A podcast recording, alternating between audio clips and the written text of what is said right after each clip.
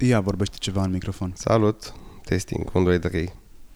Bine, nu poți să vorbești mai tare pentru că gât. Uh, poți să vorbesc mai tare, dar o să mi se rupă vocea.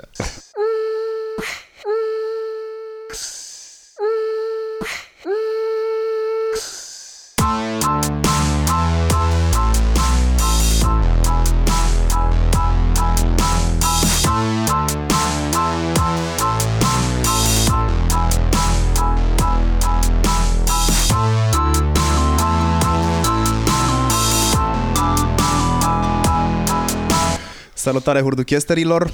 Habar n-am al câtele episod este ăsta, dar oricum trag pe bandă rulantă episoade. Mai am încă în arhivă, nu vă panicați. Um, și zi astăzi, e, e vineri, te-am trezit. Oricum mă trezeam. Da, dacă când te-am sunat eu o să zic hai să amânăm o jumătate de oră, era așa ușor adormit. Păi mi-e foarte greu să mă trezesc dimineața. Alexandru Ion, el este în fața mea, este marketing manager la Food Panda și a ajuns acolo uh, după ce a parcurs niște etape super interesante. Asta te recomandă tot și personalitatea ta te recomandă pentru Hurduchest. Ok. Și de când te-am văzut prima dată la Startup Your Life, atunci ne-am cunoscut în, în Brașov, am zis trebuie să-l mai urmăresc puțin să văd ce cu el și după aia, dacă trece testul, îl chem în Hurduchest. Și te-am chemat în Hurduchest. Deci am trecut testul. Ai trecut testul, Dar da. nici nu știu când am dat testul. Păi, uh, vezi? Asta e, te-am stocărit. Am înțeles. Salut! Salut. Zim, povestește-mi. Cine ești? Ce faci? Ce vrei cu lumea asta? Ah, Păi, uh, poziția de marketing manager la Food Panda o am de puțin timp, din ianuarie 2019. Uh, Până uh, să fiu Alex de la Food Panda, am fost Alex de la Nexus. Uh, Nexus fiind cumva prima sală profesionistă de sport electronic în România și cu prima echipă profesionistă. Uh, Nexus uh, este un business pe care eu nu l-am inventat neapărat, eu l-am cumpărat, el a fost deschis în 2013, era un bar, o cafenea pe Regina Elisabeta și mi-a plăcut foarte mult, am fost acolo client 2 ani de zile și într-o seară, nu știu, m-am îmbătat și am, uh, le-am propus uh, foștilor acționari să-mi vândă și mi-au vândut. Și cumva, eu atunci aveam și job, uh, eram uh, research specialist la Bergambir și am început să fiu și antreprenor și corporatist, da, așa mai, uh, da, mai low level. Uh, și cumva după patru luni de zile, timp în care am avut uh, această dublă identitate, am zis că ok, hai să mergem pe full antreprenoriat. Deci am cumpărat Nexus-ul în mai 2015 și în septembrie 2015 am fost full Nexus până, până la finalul 2018. Acum ai 29 de ani, te îndrepți Da. către 30. Da, în decembrie fac 30. Sunt născut în decembrie 89 la Revoluție. Bun. Pe 17 decembrie Bun 89. moment ți-ai ales. Dacă vrea cineva să-mi trimită cadouri, Da, deci practic tu reprezinți speranța, schimbarea, ești generația aia. da, sau dovada că speranța nu vine așa repede. Hai, hai că ți-au ieșit lucrurile. Deci uh, în 2015 aveai 26 de ani. Da. 26 de ani. Bun. Într-o noapte te-ai hotărât tu că vei cumpăra Nexus. Da, da, deci da, mi- îmi plăcea foarte mult business-ul, adică îmi plăcea foarte, foarte mult. Era locul meu de suflet, nu știu, mi-am cumpărat laptop de gaming numai ca să pot să vin la Nexus la cafenea să mă joc. Adică a fost un loc unde m-am, m-am integrat și m-am simțit că pot să fiu eu. Erai outsider în liceu?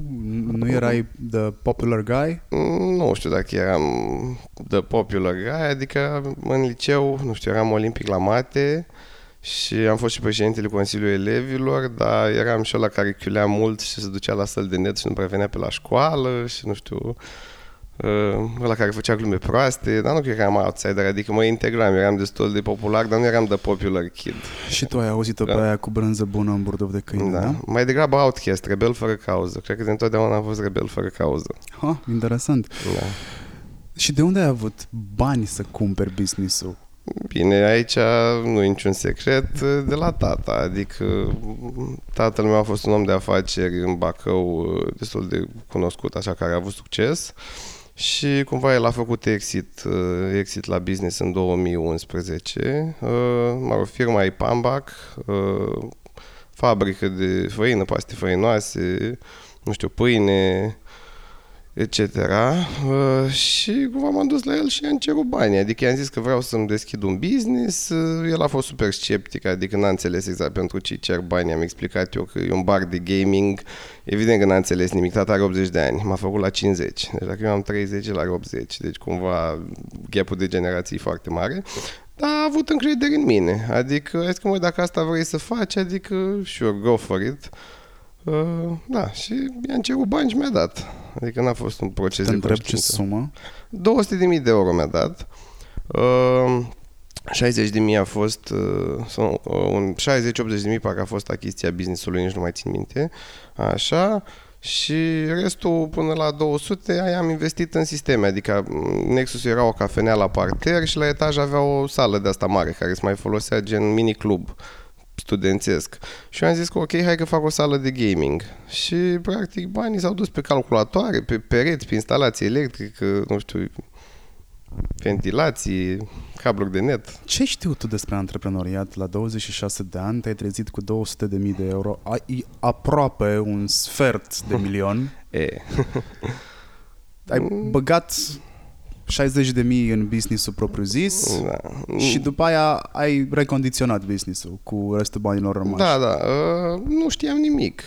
Mm, Dar aveam o cultură de business cumva învățat din familie, dar practic nu știam nimic. Adică uh, eu, uh, primul Nexus a avut foarte, foarte multe probleme în a ajunge pe break-even. Adică, nu știu, faptul că s-a schimbat patronatul n-a însemnat nimic. Adică businessul mergea pe pierdere, sigur nu scotea banii de chirie. Adică abia își scotea banii de salarii și de marfă cumva și doar schimbând owner-ul nu înseamnă că o să meargă și a trebuit să încerc să dezvolt o nouă linie de business. De-aia am făcut cumva sala de gaming și ulterior, la scurt timp după, am, am deschis și echipele de e-sports ca un motor de marketing, adică eu nu am perceput vreodată că ele ar putea să genereze bani.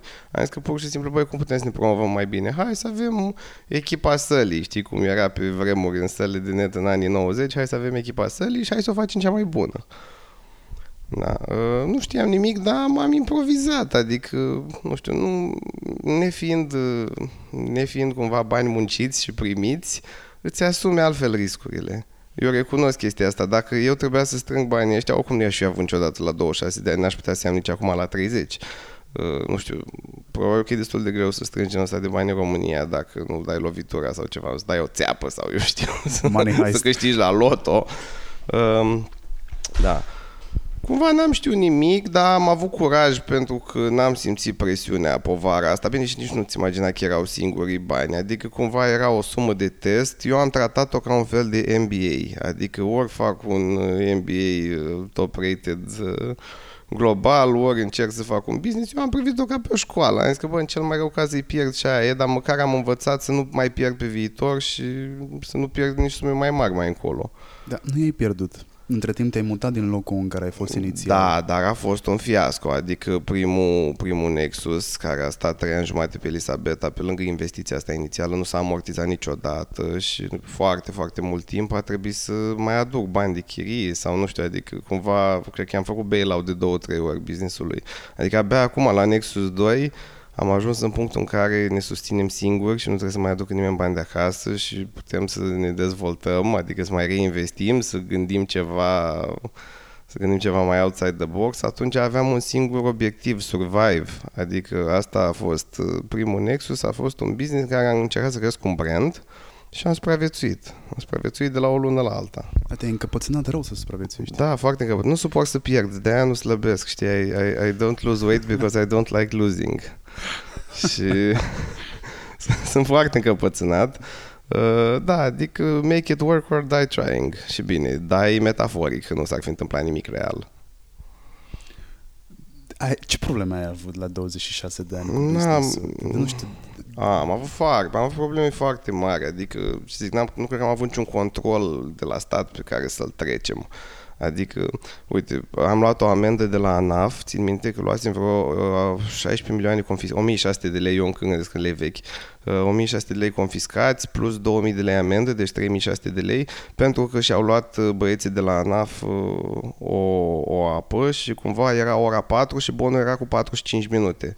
Și din cauza acestei diferențe de timp pe casa de marcat, au confiscat banii și au luat amendă. Uh, nu știu, foarte multe probleme. Eu am luat amendă de la primărie când aveam vitrina spălată, adică geamul de la intrare nu era, nu era cristal clear.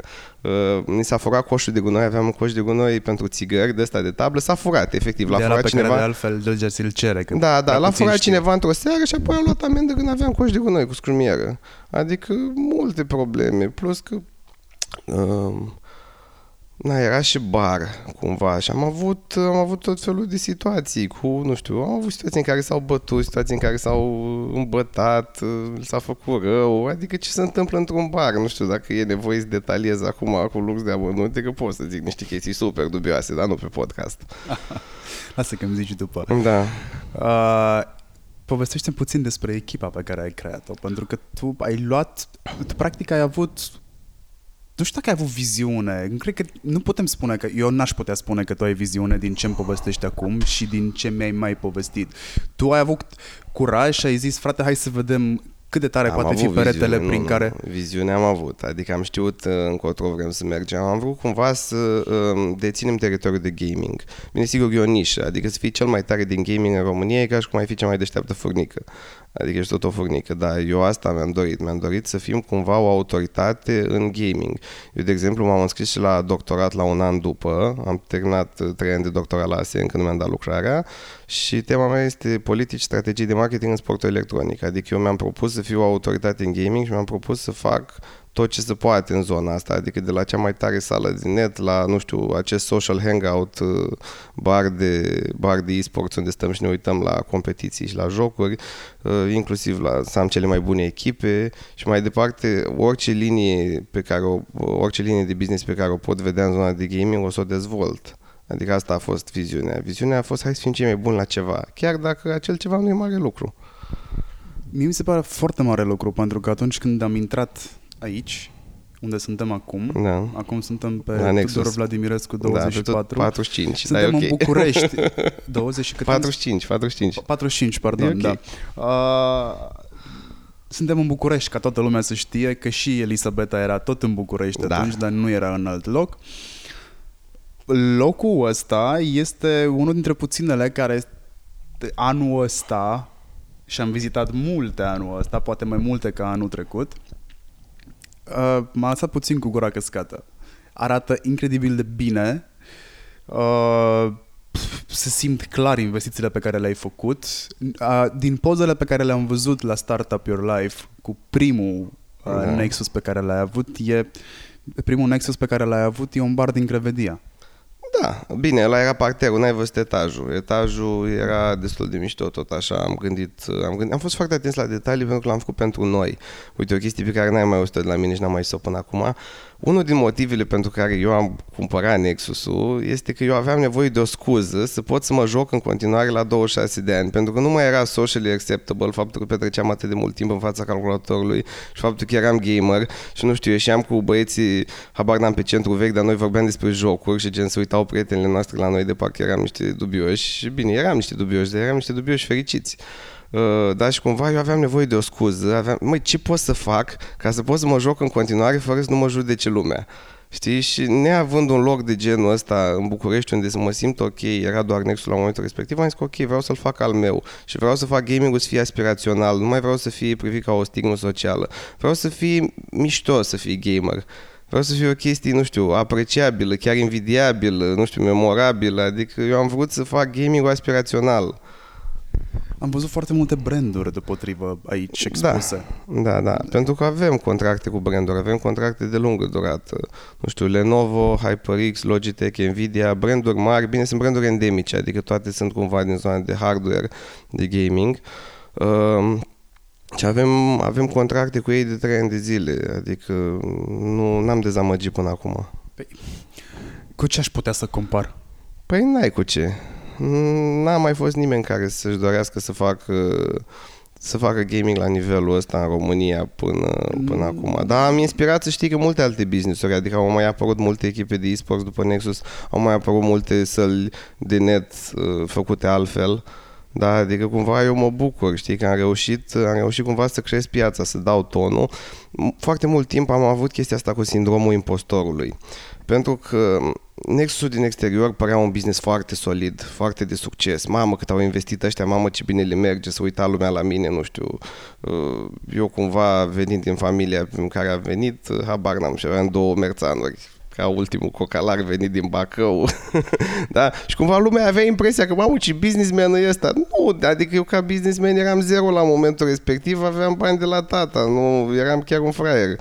Dar Bă, am inspirat oamenii că e business, că merge și au fost mulți care s-au luat, care s-au luat după mine crezând că, crezând că e o pâine de mâncat aici. E foarte interesant modul în care îți asumi faptul că bă, am luat banii de la tata, uh, păi nici n-am pus asum? foarte mare preț pe ei. Dacă da, nu i-am muncit, eu cred că și dacă îi munceai, nu puneai la fel de mult preț pe ei, pentru că scuza pe care tu ai zis că ai avut-o ca să-ți îndeplinești obiectivul și pe care ai căutat-o și ai găsit-o, da. era suficient de solidă încât să nu îți pese foarte mult de banii ăia. Da.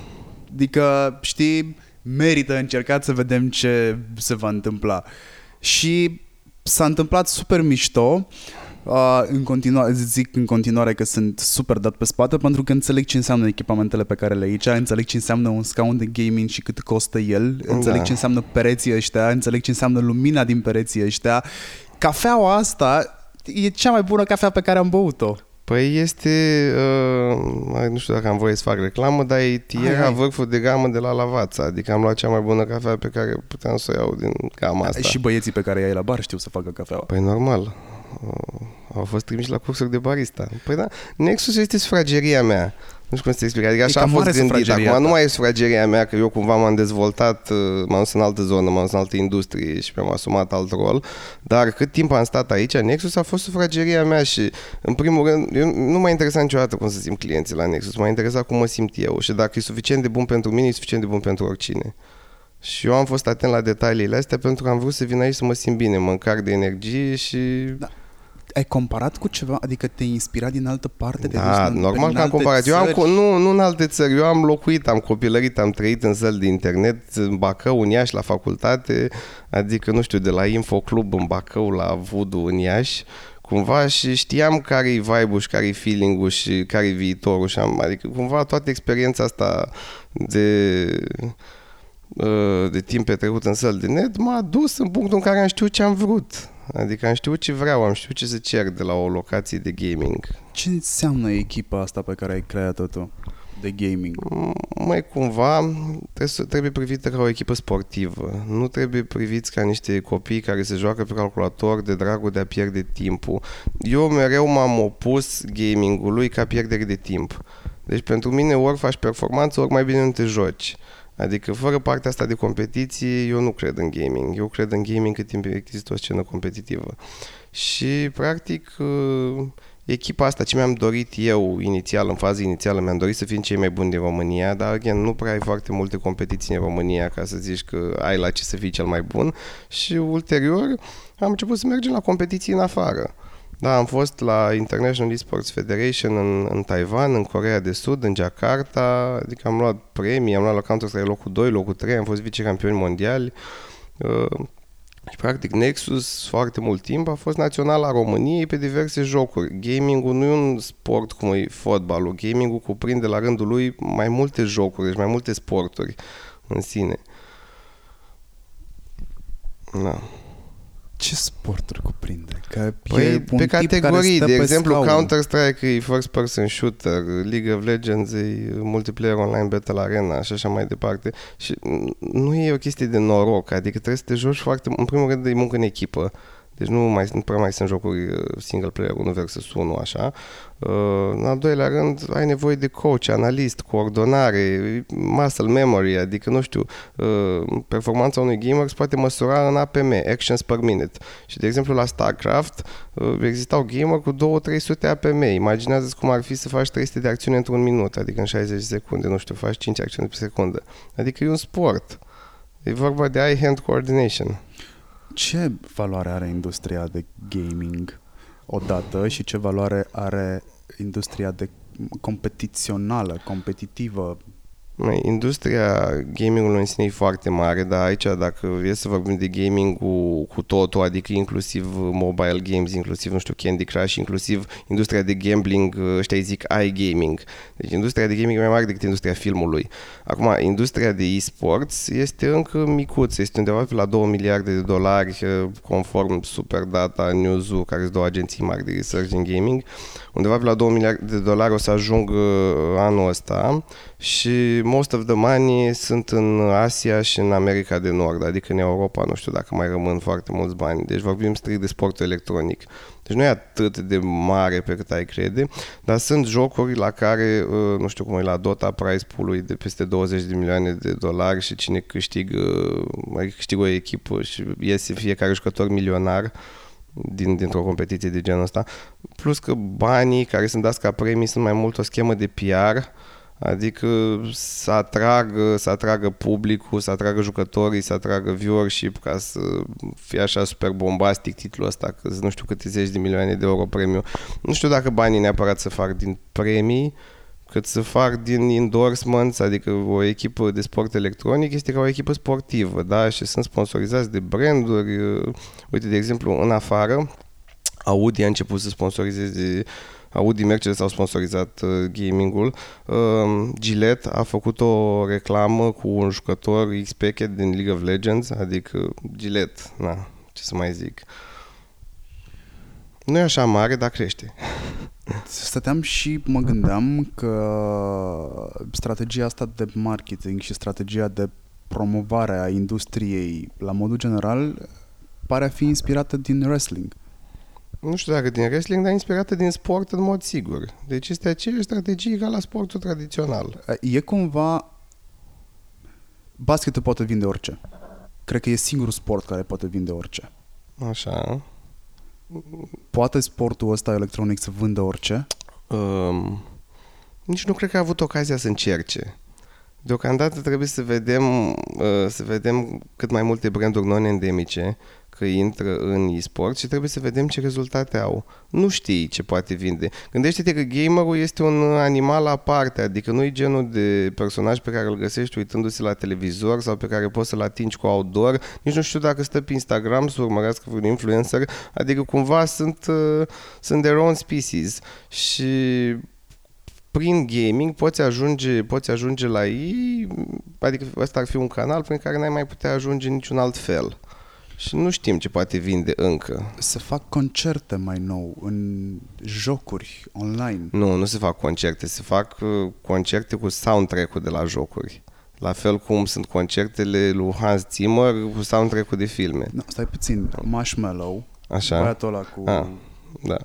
o cutie pe cap da. și cu 2 X da, bine, uh, aia e o chestie mai mult de entertaining, adică nu o văd nici ca sport electronic, nici ca gaming. E o chestie de entertainment, dar da, e, cumva e o linie de entertainment derivată tot din gaming. Jocul. Mă tot gândesc de un minut la el, dar nu mai știu cum se numește jocul în care s-a întâmplat. E ok. Îl știi tu? Nu.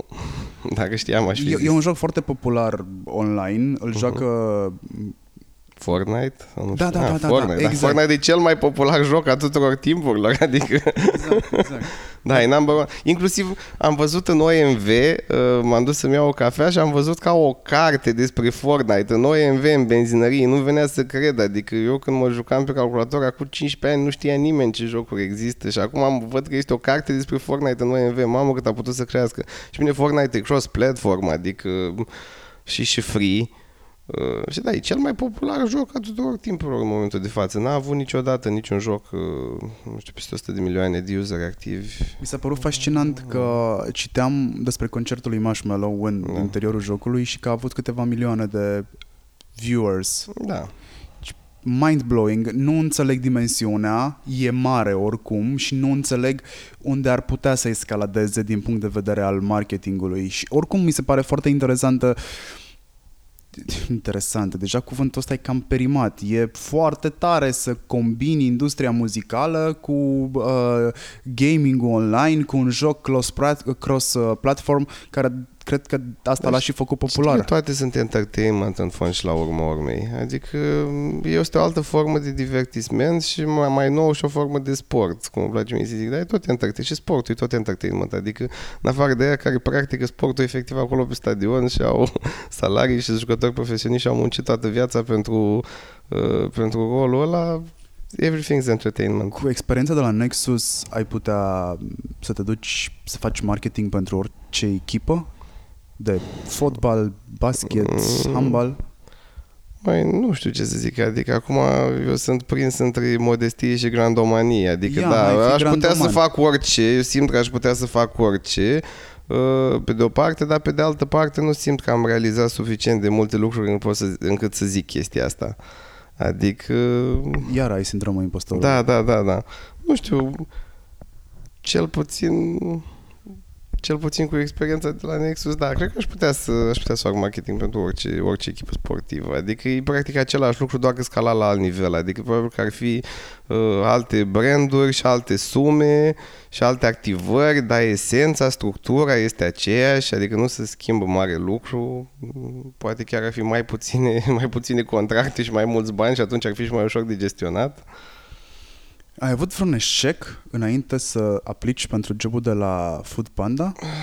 Ah, Sau ce te-a determinat să aplici pentru jobul de la Food Panda? Mm, pentru că switch-ul e dramatic. Nu, uh, eu mi-am dorit foarte mult să cresc și am simțit că m-am plafonat. Adică, sigur, vezi și tu că Next e un business foarte frumos, dar uh, e frumos la nivelul, nu știu, visul oricărui copil de liceu ar fi să fie patron la Nexus. Deja, cumva, apropiindu-mă de 30 de ani, mi-am dorit să fac mai mult.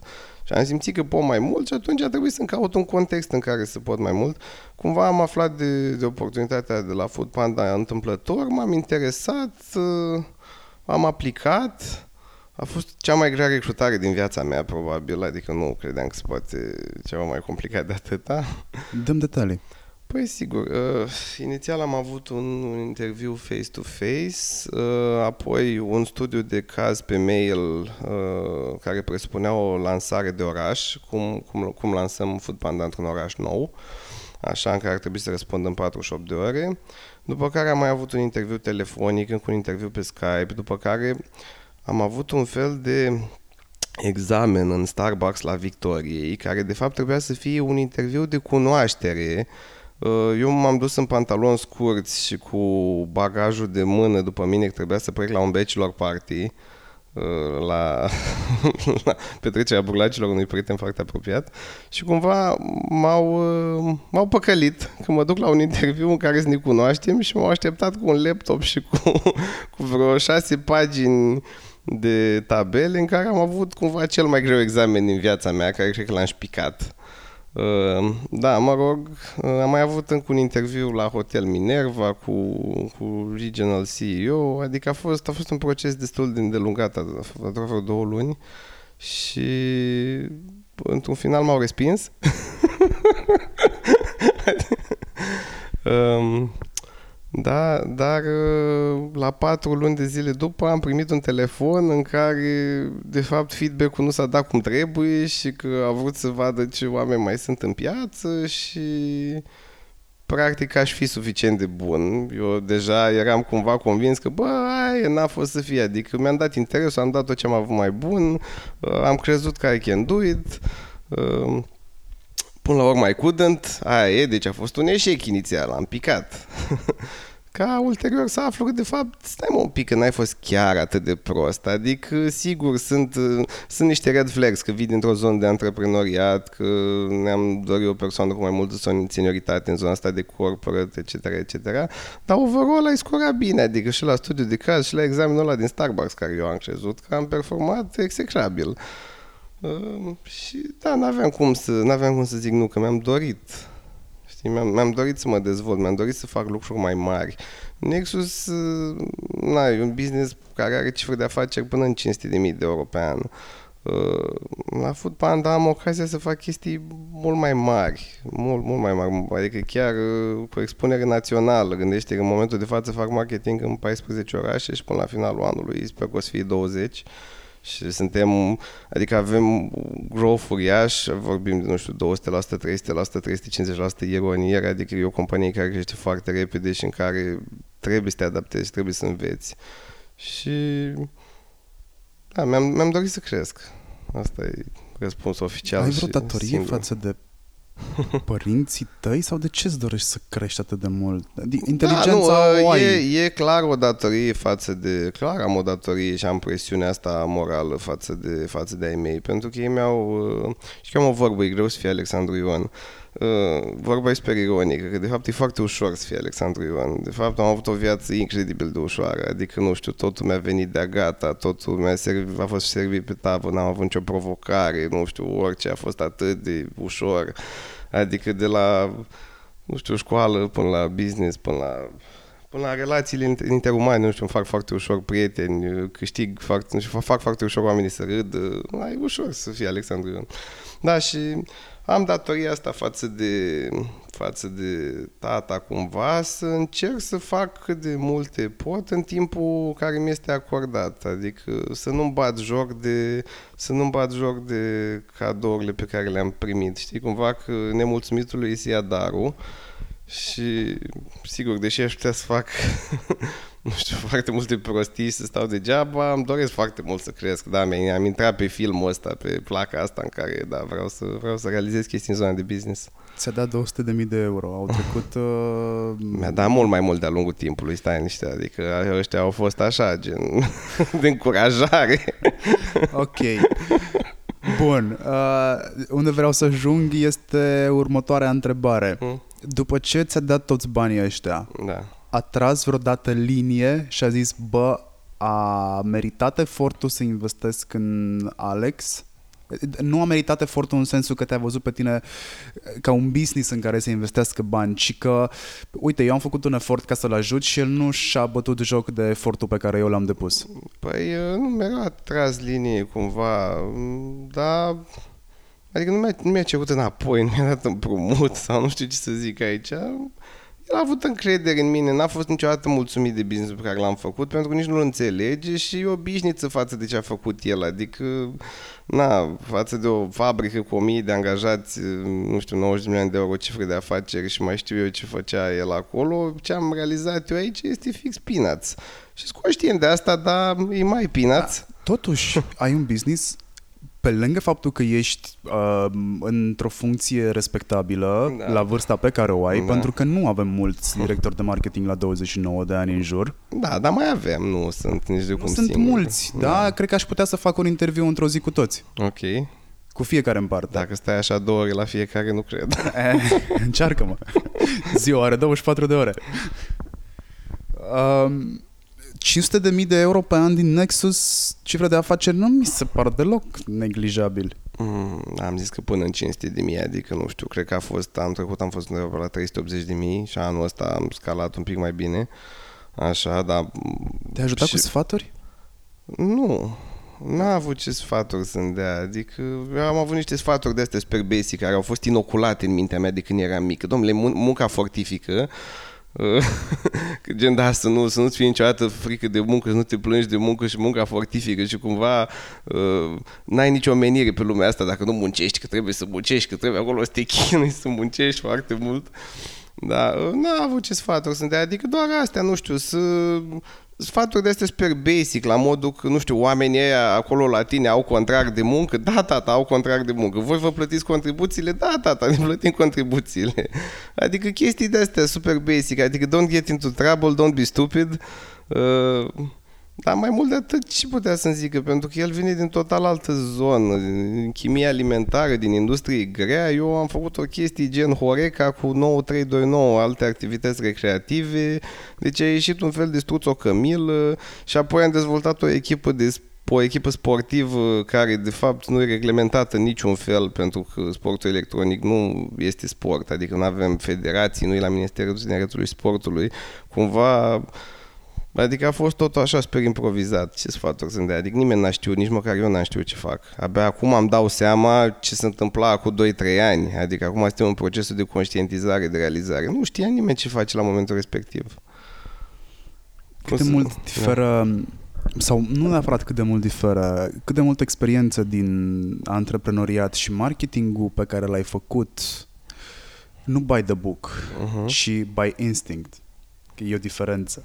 Tu ai făcut marketing pentru Nexus instinctiv. Instinctiv, da, bine, aveam și un background, adică eu totuși, uh, eu marketing, ca să înțelegi cum am ajuns eu să văd marketing, eu de fapt am făcut uh, REI, Relații Economice Internaționale, da, și facultate și master.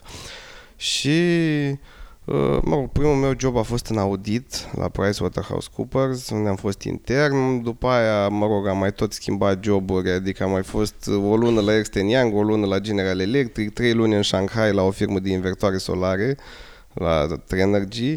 Uh, și cumva am prins într-un final un program de stat de management trainee la Bergambir, care a fost foarte mișto programul și în programul ăsta de management trainee era fix perfect pentru o persoană ca mine, care, bă, știu de toate, dar nu știu nimic, aș vrea să mă hotărăsc pe ceva. Eu eram așa super generalist, adică eu nu aveam în cap un departament, că vreau să fiu financiar, vreau să fiu sales, vreau să fiu marketing.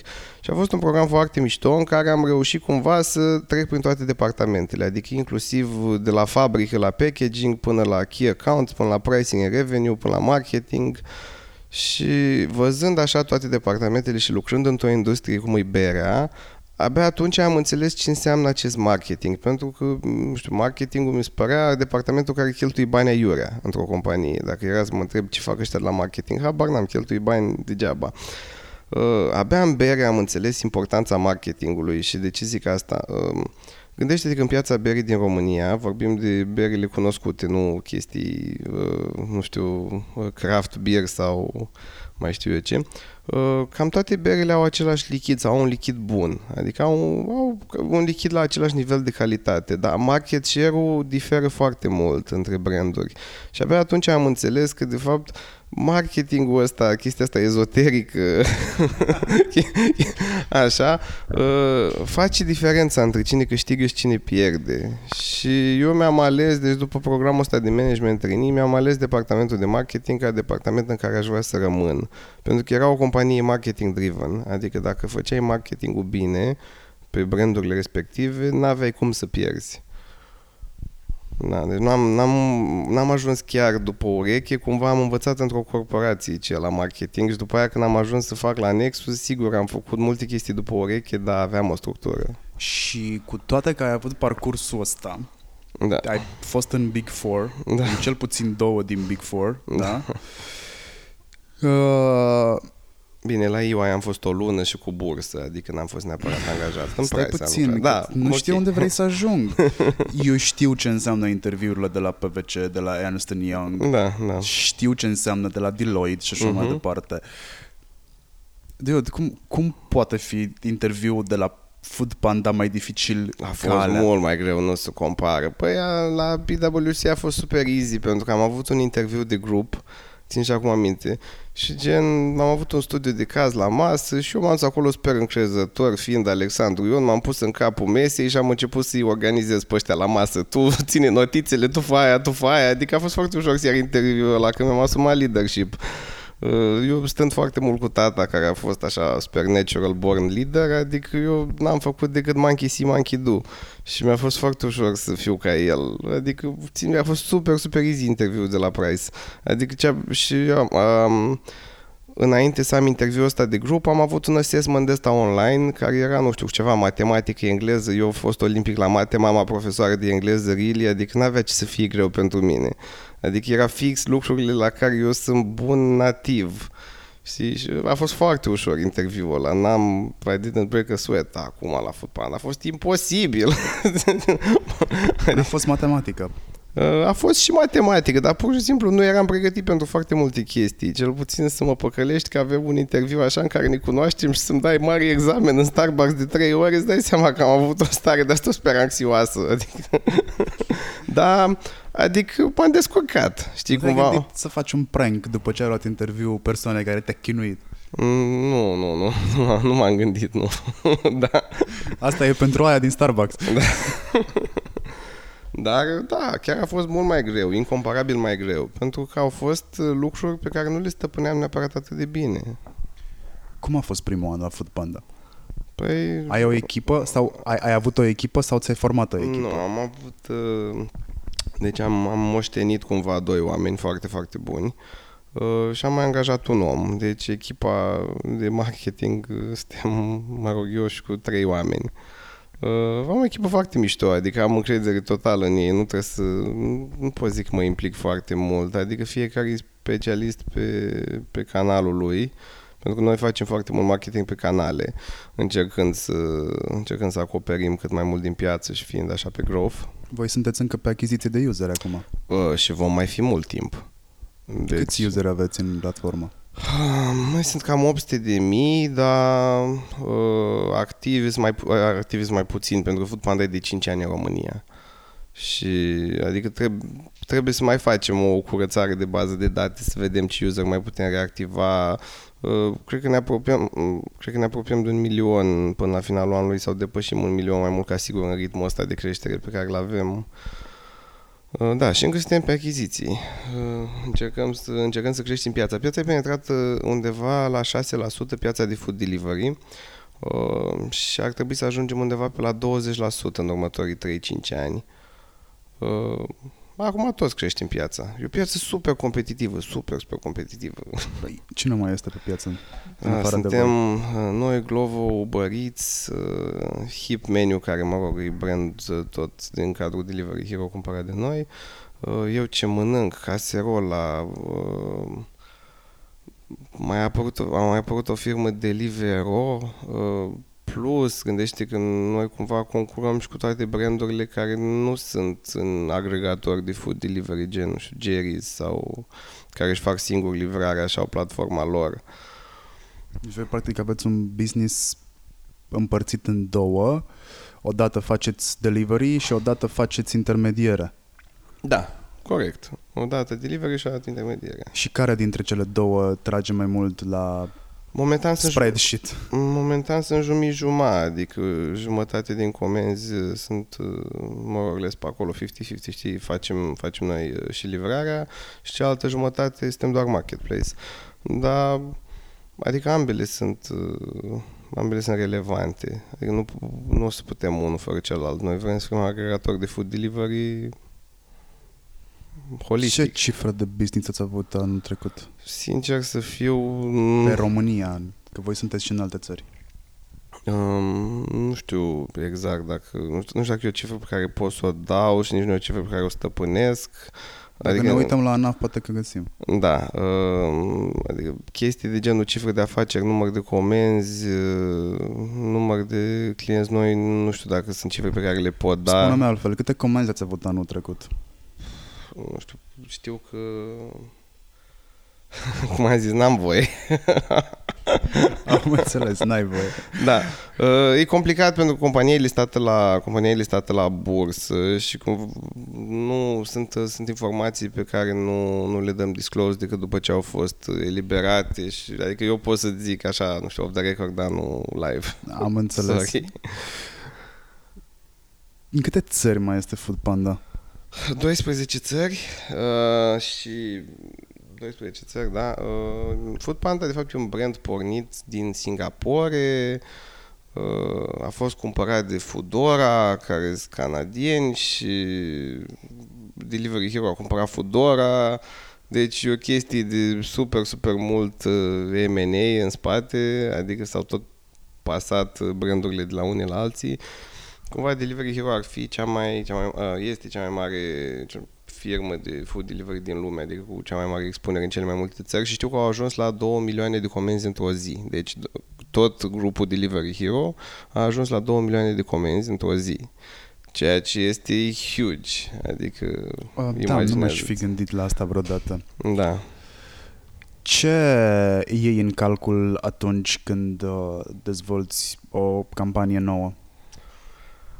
Uh, mai încerc să fie coerentă și încerc să acopere cât mai multe canale și mereu mă gândesc la ce putem face să fie diferit, dar nu diferit în sensul de neapărat scandalos, dar diferit în sensul de memorabil. Adică, nu știu, încercăm să fim atenți la tot felul de detalii, de, astea, de la mesaj până la vizual, până la cu ce influențatori să lucrăm. Uh, cam asta e strategia. Încerc să fac ceva cât mai coerent. Depinzi foarte mult de mm, structura din organigramă, trebuie să ceri foarte multe aprobări sau pur și simplu campaniile pe care le gândești sunt good to go? Mai avem, uh, sigur că mă consult, uh, mă consult cu our managing directors, că avem doi în România și am și un channel manager la, la Delivery Hero uh, cu care am weekly calls, bi-weekly calls, așa mai departe, dar mostly, adică avem ownership pe ceea ce facem. Nu pot să zic că am avut situații în care am, m-a blocat cineva sau nu putem face asta sau mi-am avut o singură situație cu o singură campanie unde am fost blocat, dar am înțeles de ce. Uh, știi și tu despre ce vorba, cred că am avut campania cu Calif, cu trenul uh, la da, mare. Da, știu, dar mi-ar face plăcere să-mi o reamintești. Da, sigur. Deci uh, noi am făcut o campanie în parteneriat cu Calif. Am vrut să facem un fel de real-time marketing, un fel de real-time marketing uh, inofensiv, din punctul meu de vedere. Uh, în care făceam mișto, știi că atunci se vehicula știrea aia pe internet cu uh, pachetele de cocaină care au ajuns pe țărmul Mării Negre, vezi, domnule. Și tot internetul vorbea numai despre asta. Și noi am zis că facem o campanie de 1 mai uh, la mare, super mișto, în care campania era împotriva drogurilor, adică pachetele speciale nu vin pe mare, pachetele speciale vin uh, prin livrare și, mă rog, de la Califa, adică era un parteneriat joint venture. Marketing managerul de la Califa, Andrei, este prieten și cumva avem o viziune comună în materie de uh, activări. Și a fost super cool așa, noi am, am, i-am folosit și pe băieții de la stand-up de la uh, ceva mărunt, adică am avut și un video cu de influencer marketing, am închiriat un tren, am închiriat un tren și practic puteai să-ți iei biletele, biletele de tren de la orice, orice punct calif. Am făcut un landing page. Uh, da, și cam asta era campania more or less. Adică făceam mișto de... Era o chestie de criminalitate ridicolă, dacă stai și te gândești. Adică n-a fost nimeni împușcat, n-a fost nimeni arestat, pur și simplu au ajuns pe țări niște droguri. Da, era fani așa, știi? Și evident când când am explicat campania, când am explicat campania uh, celor de la Delivery Hero, uh, răspunsul lor a fost foarte simplu, adică nu a fost nimic negociabil sau ceva, adică we do not associate with drugs, așa scrie în brand book, brandul ăsta nu ți aparține, uh, dar este uh, și nu, nu ne aparține, da? Brandul Food Panda nu ne aparține, nu este un brand local ca să facem noi ce vrem cu el, trebuie să, trebuie să fim cât mai creativ și cât mai smart, dar within certain guidelines. Și am înțeles, adică capul plecat, sabia nu taie, am înțeles că cumva am greșit uh, și până la urmă a rămas campania celor de la Calif, uh, care a fost, mă rog, făcută din spate cu noi, dar, again, noi nu ne-am asociat în niciun fel cu campania asta pentru că avem reguli. Și am înțeles, adică abia atunci am înțeles că, domnule, sunt o corporație, nu mai sunt la Nexus, nu pot să mai fac ce vreau. Uh, și eu genul de om care învăț din greșeli, adică am greșit odată, foarte puțin probabil să mai greșesc la fel a doua oară. Și da, a fost o situație, a fost singura situație în care, într-adevăr, și, și am blocat pe bună dreptate, adică nu am fost eu nedreptățit sau, auleu, uh, oamenii ăștia răi nu m-au lăsat să-mi fac campania, adică nu scrie acolo negru pe alb, n-am fost eu atent, eram și la început, eram, nu știu, eram la treia lună, uh, da, nu eram cumva familiarizat cu uh, cu, toat, cu toate regulamentele astea uh, da, we fixed it. Adică toată lumea a fost happy. Trenul, de ce l-ați închiriat? Păi am vrut să ducem oamenii la mare. Și am făcut party sau... pe tren, am avut DJ. Ați aruncat cu făină? Uh, nu, n-am aruncat cu... Nu, am avut, uh, am făcut, a adus Calif uh, 300 de dealuri și limonadă și a fost un party cât se poate de bun simț, adică n-am avut nici măcar alcool. Da, adică am avut limonada Iran și shawarma, am avut un grill de la, la care încălzeam, încălzeam dealurile. Uh, a fost foarte drăguță activarea și din punct de vedere digital, nu neapărat o activare offline, pentru că oricum noi n-am umplut trenul, am, au venit vreo 160 de oameni la o capacitate de 350 Uh, dar a ieșit foarte, foarte mult content digital. Adică era plin Instagramul, Instagramul, Facebook-ul, tot felul de postări, poze și așa mai departe. Deci a fost foarte cool pentru activare în digital și nici a fost așa scumpă. Adică, nu știu, dacă e cineva curios, poți le zic că dacă vrei să închirezi un trend ăsta de la CFR cu 5 vagoane, costă undeva 5-6 mii de euro, un drum București-Constanța, adică nu-și imaginezi că ar fi niște cotații de-astea inimaginabile. Se plătește la kilometru sau la număr de vagoane? Nu știu exact cum se calculează prețul. Uh, pentru mine a negociat agenția, adică n-am lucrat eu direct cu, direct cu CFR-ul, am agenții de BTL care s-au ocupat ei. Dar a fost cât se poate de bun simț, cumva, n-a fost ceva... Și bine, mai plătești extra orice, dacă vrei, să-ți, dacă vrei să-l colantezi, mai plătești extra, dacă vrei să uh, mai pui chestii branded pe tetiere, mai plătești extra, dar vorbim de sutici, adică chestii simbolice. Și asta a fost, asta a fost activarea cu care noi ne mândrim și a avut rezultate, adică a avut rezultate în vânzări. A avut, Ia zi ce vânzări ați uh, Păi pot să zic așa procentual, că asta am voie, da. pot să zic că uh, deci atunci, la momentul respectiv, Calif și Continental pe Food Panda au crescut undeva cu 3-400% în luna mai versus luna anterioară. Deci au avut, au avut creștere semnificativă, adică rezultatele au fost, brandul nostru n-a fost lezat în niciun fel pentru că n-a apărut aproape nicăieri, adică l-am scos de peste tot unde se făcea vreo asociere de genul ăsta, care nu e conform brandbook-ului. Dar cu toate astea tot, tot ați avut de câștigat pentru că păi am avut de câștigat. Au crescut și ele cu 3-400. Da, da, dar uh, știi care e riscul? Că nefiind asocierea directă cu Food Panda, au crescut și pe alte platforme. Pentru că gândește-te că a fost campania califului. Da, da adică ăsta e riscul. Adică, desigur, cel mai mult a avut de câștigat din campania asta probabil califul. Și din creșterea asta cât s-a menținut? Cel Mai, la cam, la, cam la orice campanie în care ai uh, creșteri de astea așa spectaculoase, Um, baseline o să scadă după, adică după ce se termină bazul, după ce se termină hype-ul, o să scadă baseline-ul, dar rămâne oricum undeva între ce era înainte și unde l-ai dus acum. Deci more or less, dar efectiv între, adică chiar pe la jumate, adică chiar pe acolo. Deci a crescut cu 200% totuși, a rămas. Da, da, da, da, bine și uh, baza, baza de pe care cumva era mică, de nu-ți imagina că era o bază foarte mare, dar era, adică nu, vor, nu ne-am dus la zero, adică ne-am dus din un număr ok pe care nu poți să-l dezvălui. Evident că nu poți să-l dezvălui. Da. Dar spunem ce înseamnă pentru voi performance marketing pentru că voi fiind pe canale, da. mergeți da. și omnichannel, evident. Da, este o companie mostly performance driven, da, adică mai mult de jumătate, dacă, dacă ar fi mâine să, să trebuiască să renunțăm la, la anumite canale, uh, performance este canal, ultimul canal la care renunța, pentru că este cel care funcționează, dar asta e valabil pentru orice companie digitală, adică orice marketplace, orice aplicație, uh, performance is king în situația asta și sigur înseamnă Google, Facebook, așa, app marketing.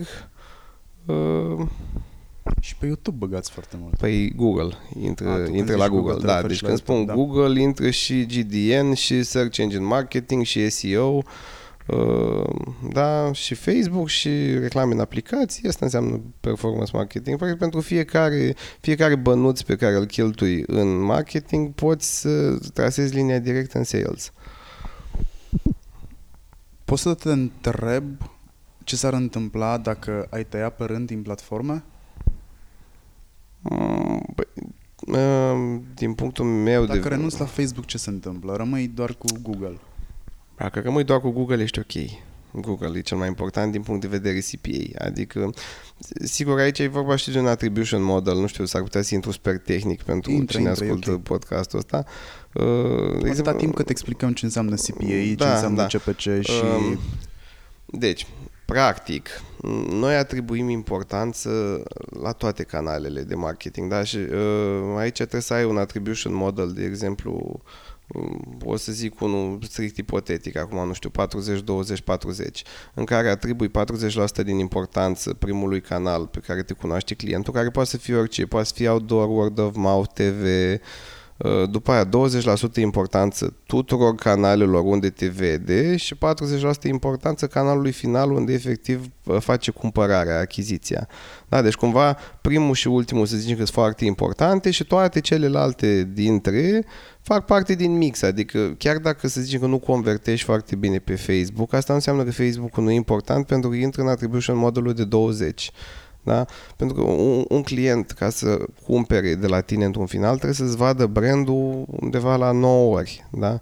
Și, practic, te-a văzut odată unde te-a văzut prima oară, într-un final să zicem că o să cumpere din Google, pentru că în Google e cel mai ușor. Intri direct pe Google și cauți comandă pizza sector 3 și ți apare Food Panda primul link sponsorizat, ai dat click, și ai cumpărat. Și ok, Google e foarte, foarte important pentru că acolo o să produce achiziția finală. Așa, iar toate celelalte dintre intră în astea 20%. Dacă ai renunțat mâine la Facebook, nu s-ar întâmpla mare lucru, dar pur și simplu ți-ar fi mult mai greu să faci frecvența aia. Frecvența aia pe care o faci între primul și ultimul canal.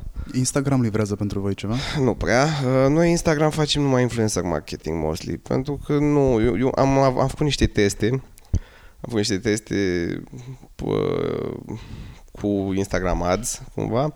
Și ce pot să zic, am avut un cost per acquisition, adică un client nou m-a costat, nu știu, 600 de euro sau o chestie de A fost o sumă de asta ridicol, dar bine, a fost un test pe un client ca să-ți dai seama și ne-am dat seama că n-are rost, să nu avem ce căuta acolo. Instagramul, hai să rămână un canal de influencer marketing. Și în loc să îi plătesc lui Facebook bani, uh, ca să rulez reclame pe Instagram, prefer să lucrez cu creator de conținut.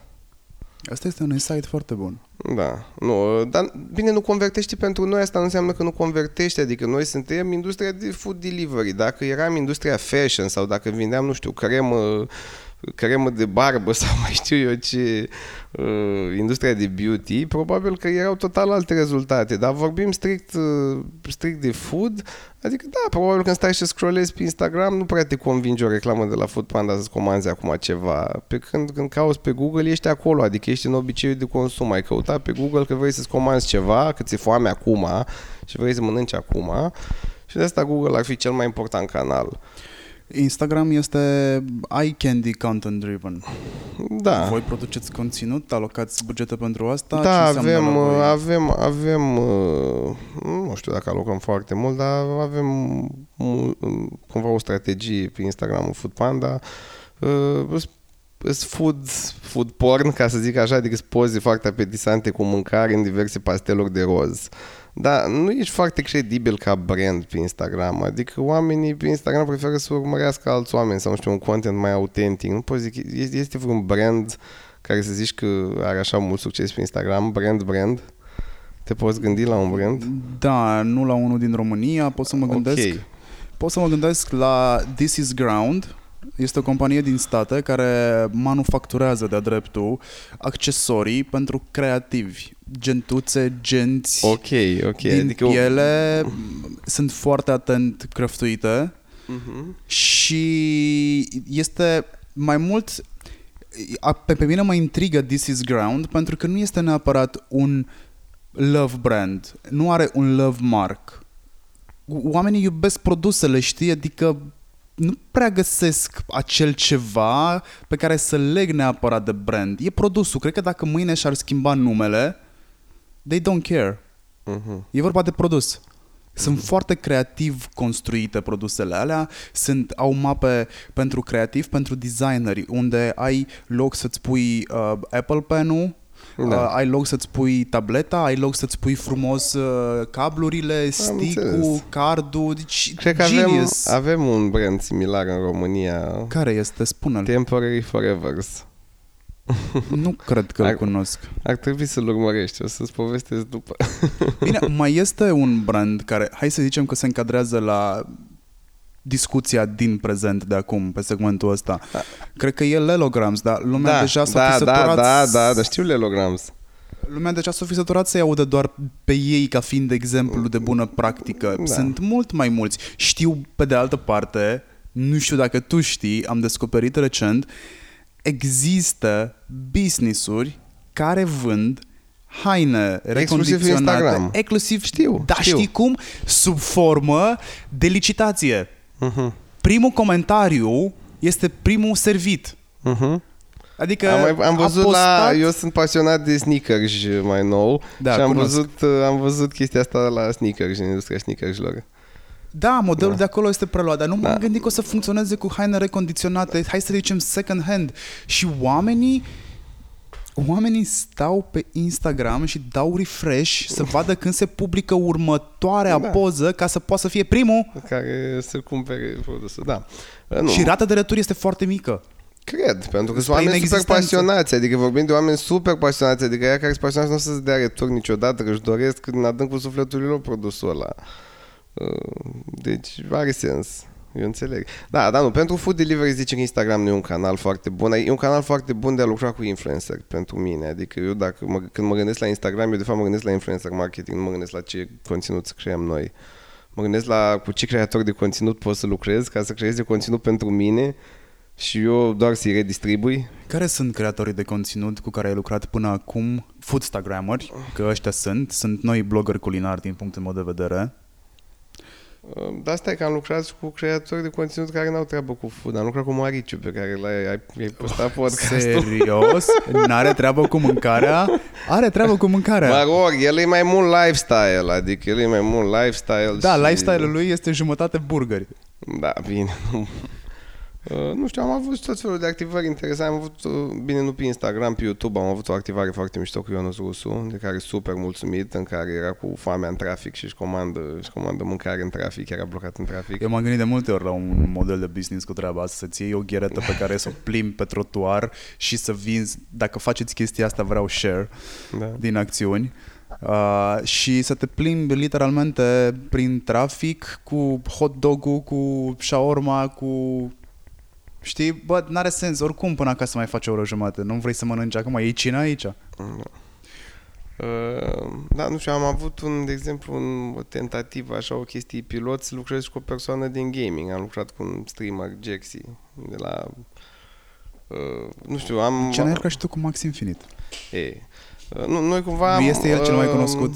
Cumva colega mea, Arina, care și ea la rândul ei este micro-influencer, ea, ea gestionează toată partea asta de influencer marketing. Eu doar mă ține up-to-date și e foarte bun. Adică eu am învățat super multe de la ea. Adică de ce să mă dau eu deștept când clar e mai deșteaptă ca mine colega mea în materie de influencer marketing. Cred că ea ar trebui aici să, să răspundă. Ce înseamnă micro-influencer?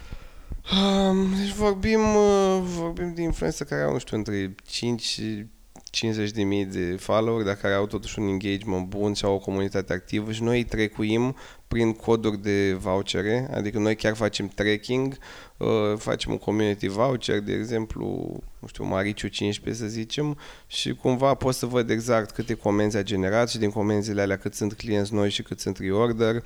Și ce e foarte important, de exemplu, la partea asta de tracking, Adică poți să dai și fail. Adică eu nu... Uh, ți-am ascultat podcastul cu Mariciu ieri, de exemplu, da? Și eu, de exemplu, nu mă aștept atât de mult la un influencer să vândă uh, sau să-mi aducă, adică sigur o să-mi aducă niște clienți noi, o să-mi aducă niște comenzi, dar mă interesează foarte mult și dacă nu vinde, măcar știu că publicul meu țintă nu e acolo, adică aflu niște insight-uri. Și și chestia asta mă ajută foarte mult ca să-mi dau seama cine e consumatorul meu, cu cine comunic, cu cine lucrez.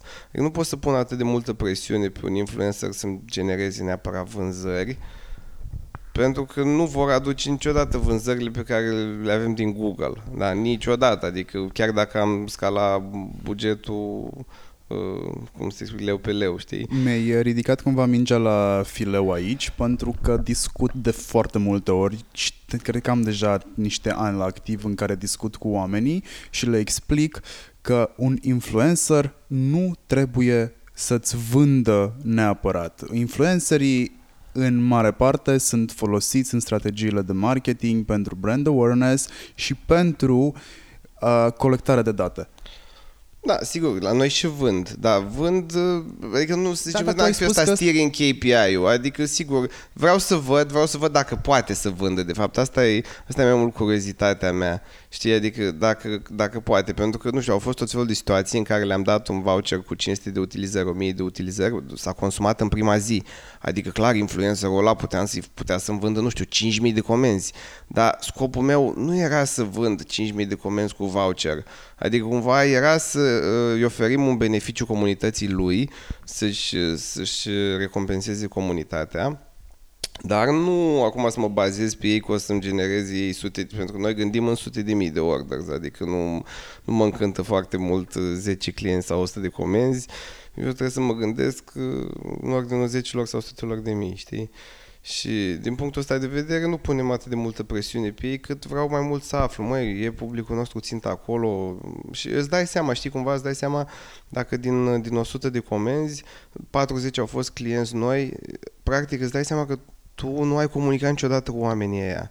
Ori când mă duc la un alt influencer unde, nu știu, din 100 de comenzi, 90 sunt reorder, eu îmi dau seama că, băi, eu publicul ăsta ținte deja l-am cam acoperit, adică nu prea mai îmi vin oameni noi din zona asta și mereu, mereu căutăm un mix, știi?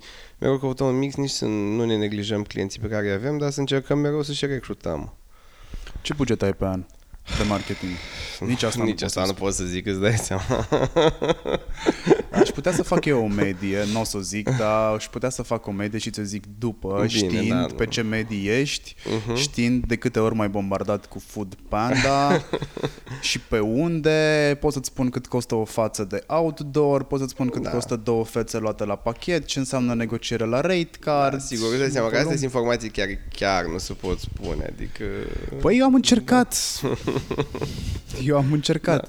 Nu știu dacă este cineva care își spune bugetul. Eu chiar sunt curios, Sunt de exemplu, oameni care spun ce buget. buget de Sunt. marketing are Kaufland?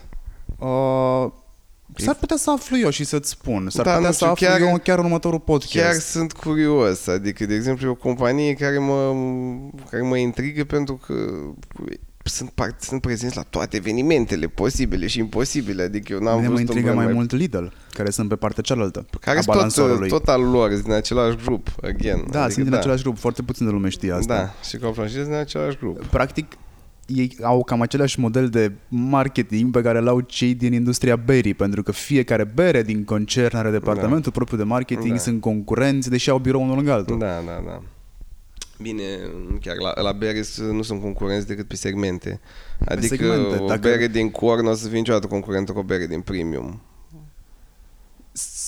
Sau mă rog, o să fie, dar în, dif- în diferite obiceiuri de consum, știi? Da, Pentru că ai ai- clientul care iese în oraș, în Horeca și vrea să fie văzut la masă cu o bere din premium, dar acasă și ia ceva core. Ai dreptate. Dar ce- sunt complementare, nu sunt neapărat concurente, vezi tu? Pentru că atunci când o să ieși pe terasă, adică nu concurezi pentru berea din core. Că Practic ce spui tu îmi validează din piață, dintr-o altă piață, ce le spun eu de foarte multe ori clienților. Dacă cel dacă ești într-o piață care lucrează cu materie prină, primă făină, dacă tu faci covrigi și ăla care vinde pâine nu este concurentul tău, Nu. direct. E cum să fie? N-are nicio treabă. Adică sunt complementare. Adică pâinea o mănânci la masă, covrigul mănânci dimineața la iaurt. sau- Știm amândoi probabil Da. cât de multă lume face confuzia asta. Da. Nu, sunt Poți să bei complementare. cafeaua aia, că e foarte bună. e ok, văd că te, te pregătești să o bei. Uh, foarte interesant ce faceți voi la Food Panda. Da, și mie îmi place să știi. Uh, Eu chiar, chiar mă duc cu drag la birou, îmi face foarte mare plăcere și chiar mă distrez teribil.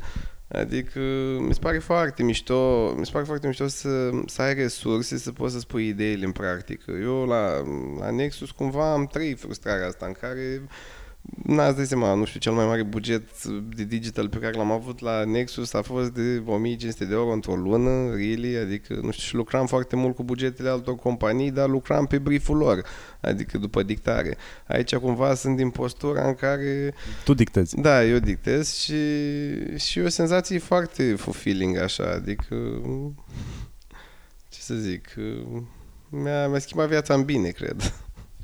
Cred că ți-ai atins, uh, cred că ți-ai atins scopul. Uh, ce trebuie să facă o persoană ca să intre în echipa ta? Nu știu, să aplice și să avem headcount și post. o să avem un post chiar acum. Ce post aveți? Uh, Eu aș vrea un uh, marketing specialist pe BTL, dar mai senior, așa, 2, 3, 5 ani. Adică aș vrea cineva care să fie orice în afară de digital, orice marketing în afară de digital. Deci ia tot marketingul pe care îl știi și scade de partea de digital și ăla mă interesează. Uh, astea sunt Un offline marketing păsări, specialist. astea sunt păsări rare. Deja. Da, asta aș căuta. Acum și chiar o să am uh, post deschis. Deci dacă, dacă ascultă cineva podcastul, puteți să aplicați direct la mine. Da, și să începeți în uh, subject cu am ascultat podcastul. Da. Bun. Nu vrei, bă, nu, nu vrei să-mi spui bugete, spune măcar ce calități cauți la oamenii ăștia. Uh, nu știu, nu E o întrebare pe care o adresez de ori de câte ori am... uh, Seriozitate, cred. Adică îmi plac oamenii care sunt serioși, care fac ceea ce zic. uh, Asta cu creativitate, eu cred că oricine poate să fie creativ, more or less. Adică sunt oameni care pur și simplu aleg să-și deblocheze creativitatea sau nu. Eu când aud pe cineva când zice că eu nu pot să fiu creativ, eu nu pot să cred asta. Creativitatea nu înseamnă creații din nimic sau invenții. Înseamnă doar o readaptare a informațiilor pe care le ai deja și le rearanjezi într-o ordine încât să fie altceva, tura asta. Da, nu știu, seriozitatea și, habar n-am, îmi îmi plac oamenii pozitive, așa, nu știu, care să știe de glumă, care sunt calitățile calitățile după care mă uit eu. Orice altceva se poate învăța. Știi că, adică mostly you hire for attitudes, nu for skills. S-a nimerit tura asta că chiar îmi trebuie cineva care să știe betele mai bine ca mine, dacă se poate. La podcasturi ai fost atent? Uh, Piața da, se dezvoltă. da, da. Te-ai gândit să incluzi podcasturile într-un mix de marketing? Mm, sincer, nu și... Nici măcar după informațiile pe care ți le-am dat înainte de... Pa da, păi nu, după, după ce mi-ai zis tu cu attention span și cât ascultă cineva, acum întrebarea ar fi alta. Ce frecvență ai putea să ai la un brand într-un podcast astfel încât să nu fie deranjant, să nu fie prea comercial? De exemplu, la radio, pe media plan, eu iau, nu știu, 16 difuzări pe zi. Ala este calul publicitar. Astea sunt cu totul și cu Da. totul altceva. Gândește-te că aici ai content crăftuit, nu vine cuvântul în română, croit, Da, croit. croit pentru tine, în care ca din acel content mai mult de jumătate este infotainment. Adică Da. da. educi, aduci informație nouă, aduci plus de valoare informativă omului care ascultă. Adică gândește că noi vorbim aici de Food Panda hă, hă, de câtă? De o Da. oră și ceva. Bine, de fapt doar de vreo 20 de minute, că prima, prima Bă, parte am vorbit vorbim- despre ea, despre După ce mine. l-asculti să-mi zici de fapt uh, dacă tu ai rămas cu ideea că se vorbește despre Nexus sau despre Food Panda. Mă rog, asta nu este un podcast plătit să ne înțelegem. Este Da. pur și simplu, era o întrebare care mi-a Sau venit. dacă e plătit, e foarte ieftin, adică nu m-a afectat deloc. Da, a fost două cafele. Bine, cafele tale sunt foarte bune, aș mai veni să mai trag interviuri aici, doar că e la subsol și pare puțin cam dubios. Avem bunker antiatomic pentru cine ne ascultă, chiar avem bunker antiatomic pe bune. Gen, poate să cadă toată clădirea și noi trăim aici. Păi voi sunteți la minus cât? La minus 2. La minus 2 La sunteți minus aici. doi, da. Interesant este că este semnal. Păi La minus doi. avem Ai- amplificator. aveți amplificator. Avem amplificator, da. N-aveam semnal. Adică la început, când ne-am mutat aici, n-aveam semnal. Era foarte mișto. Ești izolat de lume. Ești uh, cumva în, în lumea gamingului. Partea ce mi-ar plăcea mie în ceea ce privește podcasturile să apară din ce în ce mai multe podcasturi, pentru că doar atunci Apar. se va crește awareness-ul vis-a-vis de segmentul ăsta. Um, ar fi interesant de văzut un, un proiect pilot, adică nu știu, să, ceva trecuibil ca și la influencer marketing, la fel cum nu știi, adică, really, eu nu, eu mereu când iau o, o, o decizie de marketing, încerc să mă detașez, pentru că sunt anumite lucruri care mie nu-mi plac, dar asta nu înseamnă consumatorului meu nu-i place și încerc să nu fiu subiectiv, știi? Și adică de multe ori ai take a risk, chiar dacă eu la nivel personal nu rezonez neapărat cu, cu nu știu, persoana respectivă sau cu conținutul respectiv, dar take a risk because the final consumer might actually like it, știi? Și adică sigur e o zonă, marketing via podcast, e o zonă de testat, de explorat mai mult ca sigur și presupun că nici nu ar avea costuri foarte mari la început, adică really, în condiții în care nu se face deloc, mă gândesc că nu sunt nici pretențiile care sunt, uh, nu știu, pe Ai alte să fii canale. surprins, ai să fii surprins, dar uh, aici iei în calcul brand awareness-ul persoanei care face podcastul, Da. iei în calcul audiența pe care o are persoana care face podcastul, poate să fie un micro-influencer, poate să devină un micro-influencer sau poate să fie direct, nu știu, Ionuț Rusu care să își facă podcast și deja a editat mai vedeta Da, pe online și nu numai. Da. uh, Adică ele diferă foarte mult. E- Worldwide este destul de greu să monetizezi, nu să monetizezi, să urmărești ce se întâmplă într-un podcast. N-ai clicuri, este mediul de ascultare pasiv, Da, pe mulți ascultă în mașină. sau... ascultă în mașină fă, sau făcând ceva, Da, făcând dar ceva. uh, să știi că sunt și persoane care pentru a asculta un podcast trebuie să stea pe canapea frumos, să dea play, altfel nu poate să fie atente la ceea ce se întâmplă în, uh, în Înseamnă că podcast. trebuie să fie un conținut foarte greu ca să-ți necesite atât de mult Pur și simplu oamenii nu se pot, atenție. cred că fac parte din categoria oamenilor care nu pot lucra cu muzică în căști Mhm. Ok. și m-am dus ca să aflu de ce nu poți lucra cu muzică în căști. Eu am tot felul de curiozități aparent stupide, dar ele tot timpul vor duce undeva pentru mine. Eu sunt la care se uită la oameni la raft să văd de ce nu mai ia produsul albastru și ia produsul roșu și după aia mă uit să văd de ce a făcut uh, uh, pe care le au. Ok. Uh, m-am, am întrebat foarte mulți oameni, da, ok, dar muzica pe care o asculti poate să fie chill, poate să fie Buddha bar, nu e cu versuri, nu, nu pot, nu pot, mă, mă, mă, mă concentrez la sunetele pe care le aud. Nu pot să mă concentrez la altceva. Da, sigur. Cred De- că există- creierul uman funcționează în modalități misterioase. Eu n-am problema asta, deci mi-e greu să rezonez, dar te cred că există. Există și umblă printre noi. Da. Bine, păi uh, hai uh, să...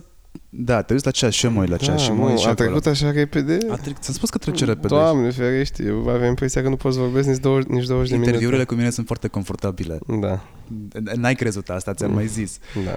Bun, hai să facem un test. Dă un cod, Ok. Trebuie să-l generez. generează un Hai cod. să mă gândesc ce nume să-i pun. Um, vrei, să, vrei să fac mișto? Um, facem așa. Hurdu Panda 15. Ok. Hurdu Panda 15. Ce se întâmplă dacă oamenii folosesc codul ăsta? Poți să aibă 15 lei reducere la, uh, la o comandă minimă de 30 de lei, la, doar la restaurantele care acceptă vouchere, dar acum 90 ceva la sută din restaurante acceptă. Uh, le dăm și un deadline pentru asta în care pot să folosească sau pot să folosească tot timpul? Mai o să-l fac, uh, nu știu, zim tu cât să fie valabil, două săptămâni? Mm, hai să fie valabil mai mult. O lună? Mai mult de o lună nu putem. Să fie valabil o lună. O Îți lună. spun momentul în care va fi publicat podcastul Ok. și din momentul ăla o lună. Deci din momentul în care va fi publicat o lună. Exact. Bine, ok. Hurdu Panda 15, da? Hurdu Panda 15, 1.5. țineți minte asta, da? Bine. Ia să vedem dacă este canal S-ar sau nu putea să fie de s-ar, achiziții sau comenzi. s-ar putea să fie, adică sigur este prima campanie setată cumva în direct. Da, nu, n-am mai făcut asta niciodată, dar se poate. Adică avem flexibilitatea asta, nu trebuie aprobare. De asta am și, de asta am și profitat de flexibilitatea ta. da. Alex, sunt uh, puțin mai impresionat de uh, abilitățile tale decât am fost prima dată, pe lângă faptul că ești un povestitor născut.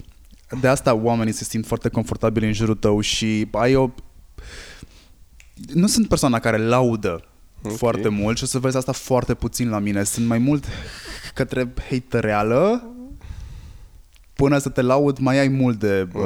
uh, de trecut. Da, mă descurc și cu hate, adică trăiesc din hate. la atitudinea pe care o ai, sunt ferm convins că hate-ul devine autoironie în secunda următoare. Da. Nu poate să spună nimeni, bă, Alex Ion uh, e gras. You don't care about that. Nu, nu. nu. Am mai avut discuția asta și de asta îmi permit să fiu... Da, da, da, e ok. Păi, eu la Food Panda acum crezi că am luat job Adică, A fost cerință. Am prieteni, am prieteni care zic că nu pot să mănânce din uh, locurile unde bucătarii sunt slabi. mm, da. Adică ce încredere poți să aibă în mâncarea aia? Eu bănuiam că în momentul în care m-au angajat aveau de gând să taie toate bugetele de marketing și aveau nevoie de o mascotă. Și așa că au zis că, așa că, au zis că băi, tu, dacă te machiem frumos, ai putea să fii un panda, să împarți pliante. Dacă mai mai bine de tine te văd ca fiind uh, Da. panda. Da, plec de la discuția asta cu ceea ce mi-am propus în momentul în care am dat drumul la podcast. Să aflu mai multe despre oamenii pe care îi știu, atât personal, cât și despre care am auzit și au ceva de demonstrat din punctul meu de vedere sau lasă o urmă în segmentul de piață în care activează. Cred că ești unul dintre ei, sunt convins acum că ești unul dintre ei. Uh, cred că putem reface interviul ăsta peste un an și sunt convins că avem alte lucruri interesante ah, sigur, de eu povestit. produc conținut pe bandă rulantă, adică mi se schimbă viața în trei luni de zile radical. Uh, sunt convins de asta. Mi-a mai atras atenția ceva, mi-a atras atenția uh, colega ta de Play Influencer Marketing și eu acum ceva vreme am promis hurduchesterilor Da. că o să îi ajut să înțeleagă mai bine uh, influencer marketing-ul și cred că va trebui să-mi faci legătura cu Da, colega ta îți ca fac. să uh, vorbim despre influencer marketing. Interviul pe care am încercat să-l fac eu abroad Mhm. n-a ieșit sub nicio formă și am rămas cu datorie. Ok. Dacă vrei, poți să le transmiți ceva oamenilor care ne ascultă acum. Nu știu, care ți se pare ție că este Um, lucrul cel mai important? Măi, dacă eu de obicei în interviuri și așa am emoții, îmi tremură vocea, apar așa depresiv. cazul aici. Eu vreau să le zic oamenilor că sunt o persoană super pozitivă, deci în cazul în care li s-a părut că sunt trist sau ceva, nu e adevărat. Sunt foarte ok și very, very pozitiv, dar am răcit weekendul trecut și uh, da, am o răceală destul de nasoală de o săptămână. Nu s-a simțit. Da. Uh, în afară de asta, nu știu ce să le transmit oamenilor. Habar, n-am, să fie autentici, să-și comande de pe Foodpanda dacă vor să... Nici nu trebuie să-ți spun, poți să folosești minutul ăsta as a shameless promo sau nu știu. Așa, da, nu, um, așa și habar n-am. Dacă, dacă vrea cineva să ia legătura cu mine, eu sunt super deschis la orice conversații, întâlniri, deal, propunere, parteneriat, whatever, adică anything goes. N-avem limitări, doar alea pe care ne le creăm singuri. Care este mailul tău la care se poate aplica pentru uh, jobul de betelist? alexandru.ionaronfoodpanda.ro Ok, facem și hiring. Da. Bun, acesta a fost interviu, e out of the box, e de fapt de-a dreptul un subsol, Da. E de-a Outside dreptul. the box. e gen- inside the bunker. Deci putem face și în bunker interviu, dar nu aveam condițiile. Acum am făcut interviu din camera de antrenament Nexus Gaming, camera de bootcamp unde se antrenează băieții aici să ia premii. Arată bine. Dacă Da. aveți șansa să veniți la Nexus, veniți... Dacă ești gamer, că e o chestie super de nișă, adică nu e un loc unde să vii decât dacă ești pasionat. Dar poți să devii gamer. Nu prea mai poți. Eu la vârsta asta nu mai pot să mai devin așa. Există o limită de vârstă da. și aici. Da, da, cam 30 de ani. E limita rezonabilității. Dar trebuie neapărat să... Adică dacă arăt mai tânăr, Nu. Nu, Nu? nu te mai ajută reflexele. Ești bătrân. Nu te mai coordonezi cum Thanks. trebuie. Da, Da, mulțumesc. Gamerii expiră mai repede ca laptele. S-ar putea să folosesc asta ca titlu. Da. Bun, îți mulțumesc încă o dată. Voi, oriunde ne ascultați, dați un subscribe dacă platforma permite. Lăsați steluțe, lăsați comentarii, scrieți lui Alex pentru jobul de betelist. Uh, folosiți codul de reducere pentru comenzi de pe uh, Foodpanda. Cum era? Hurdu Panda. Hurdu Hai, Panda. mă, e super mic. Hurdu Panda 15. Trebuie să mă gândesc la Lim Pandaru Da, pentru Hurdu asta. Panda 15. Adică la Hurdu Hurdu, Panda. Cast am făcut codul Hurdu Panda. Adică n-ai cum. E perfect. Cu Vă 15. că e Cu codul de 15, da, nu neapărat Panda pentru că e data de 15, ci pentru că așa a venit lui 15. Nu, e 15 lei voucherul. Ah, e 15 un lei. discount 15 lei la o comandă Da, de bun, 30. perfect. Uite, totul are o logică. Da.